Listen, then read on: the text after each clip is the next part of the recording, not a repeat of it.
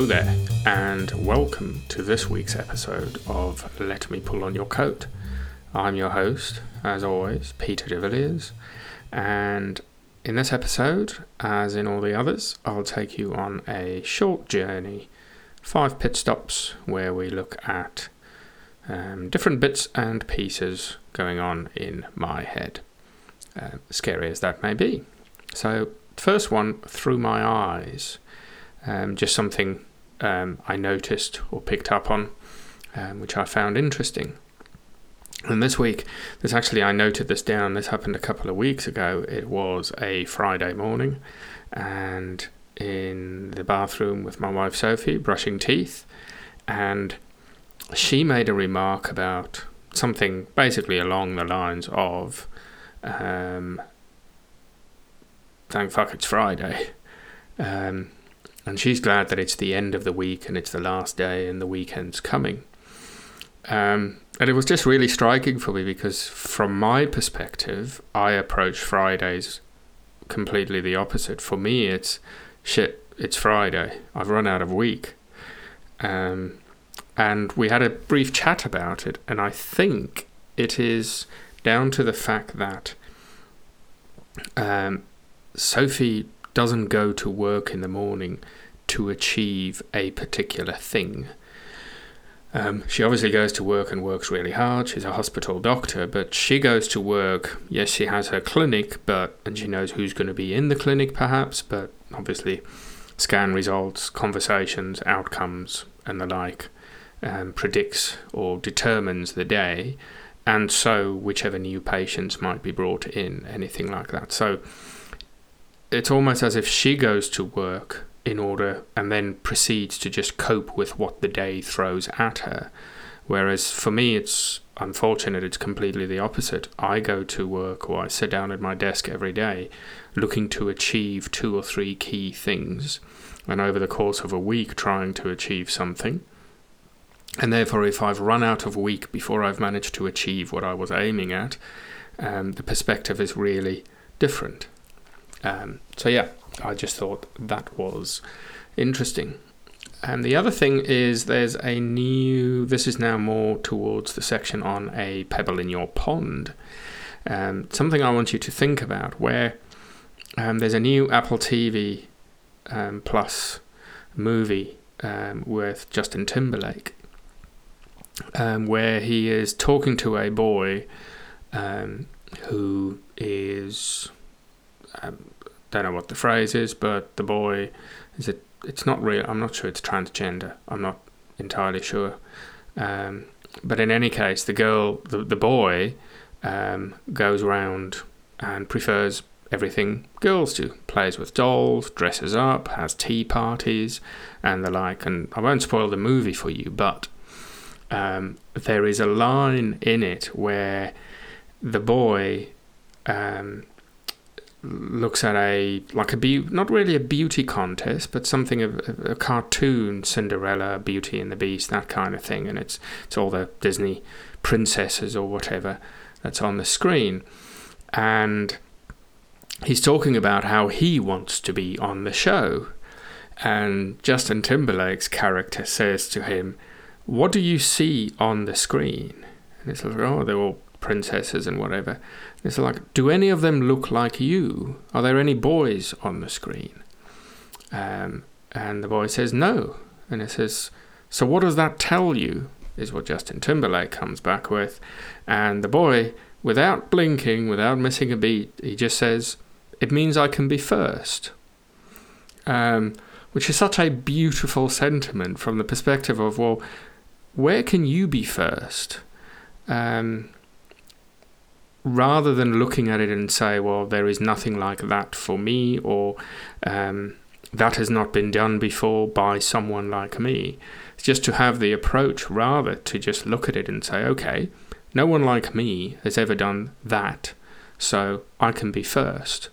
And of course, this this has played out in history um, forever in so many different scenarios. But yeah, have a think about that. Where can you be first rather than looking around and seeing where you may not fit in um, and interpret that as a negative, have a look and say, okay, um, there's no one like me there, which means I can be first. Um, this moves us on to the quote this week, um, which is from William Gibson. And the quote is The future is already here, it's just not very evenly distributed. And when I first heard this, it didn't really make sense to me. But then when you start sort of thinking about the global state, um, we take for granted living in a developed country, a first world country, all the technology, all the opportunities, everything that's around us. So, high speed broadband in pretty much every part of the country, um, and everything that that brings, and clean water, clean running water, um, um, toilet systems, anything like that. Now, I'm not suggesting clean running water is the future, but the reality is for some people, clean running water is their future. It's the thing that's holding them back, it's the thing they aspire to, it's the thing causing diseases all around them. Um, and then you look at um, technology in homes and cars and our phones and our computers and and everything around us. And for parts of the world, that is the future. Um, I was reminded of this again with um, the, the, some video images came back from Perseverance, Mars at night, and the stars and everything. And for us, um, we sort of think, well, okay, colonizing Mars is the future. But there are still people on this planet for whom high speed broadband, clean running water, the technology and the health that comes with that, and state of the art medical equipment and things like that, for them, that is still the future. So, um, looking at it that way, the quote made a lot more sense to me. So, that's William Gibson. The future is already here, it's just not evenly distributed. Moving on to what I'm reading, I'm still on Scale by Geoffrey West. Um, it's a bit of a tomb and it is fascinating. Um, I keep interrupting Sophie with she's trying to read a magazine and I'm reading the book, and then I have to tell her the bits that I'm reading. Um, so, a couple of things that stood out for me the other night is one is your blood and why it is red. Um, at least when it comes out of your heart, filled with oxygen, it is red, and then when it heads back to your heart, when it's been starved of its oxygen because your body's used it, then it's more blue. And the reason your blood is red is due to an oxi- oxidation process. Say that fast. Um, oxidation process. And it's the same process that turns steel red because of rust. So, on some level, your blood is red because it's a bit rusty um, which there's just something really cool about that for me.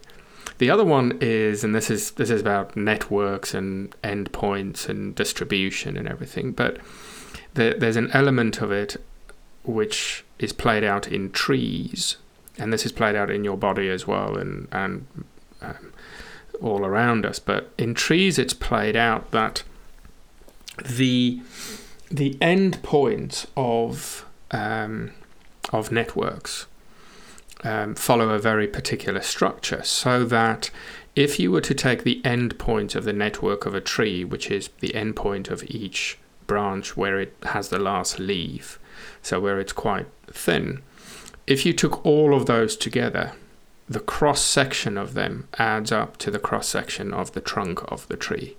So think about that next time you look at a tree. You've got all these endpoints, all these branches, a bit like the, the capillaries and the and the veins and stuff in your lungs.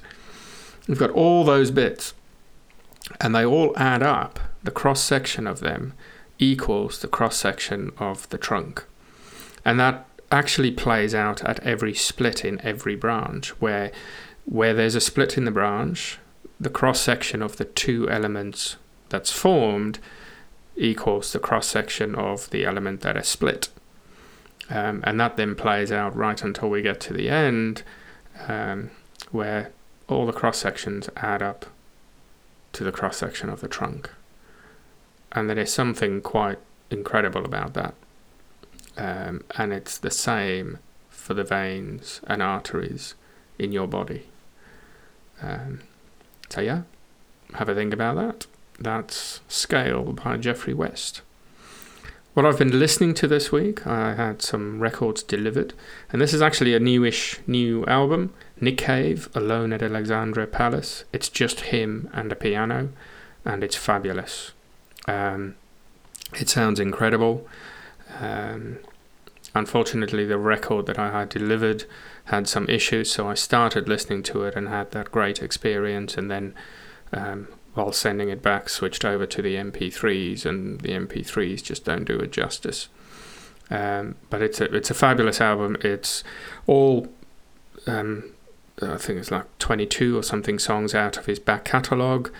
Um, but just him at piano, sort of reinterpreting some of those songs, and it just sounds fabulous. And it's beautifully recorded in this massive space at Alexandra Palace.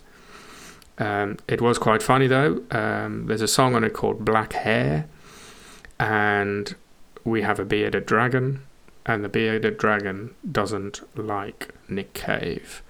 Um, it was like turning a light switch on and off. I don't know if you've seen an angry bearded dragon, but they, they pull out their beard and they bob their head and they open their mouth really wide. They're just trying to look as big and scary as possible. And when I play this track, don't know if it's the deep voice, what it is, but the dragon goes mental. Stop the track, and he calms down really quickly. Play the track again, and he tries to scare everyone in the room. Um, but the dragon will have to get used to it because I'm not going to not listen to music because the dragon doesn't like it. Um, but yeah, that album, Nick Cave, Alone at Alexandra Palace, it's a perfect album for late evening glass of red wine, um, no conversation, and just sit and listen through it. It's definitely not one for background music. And that brings us to the end of this week's episode. Thanks for being here with me. Um, I'll hopefully see you here next week, and you will give me another chance to pull on your coat.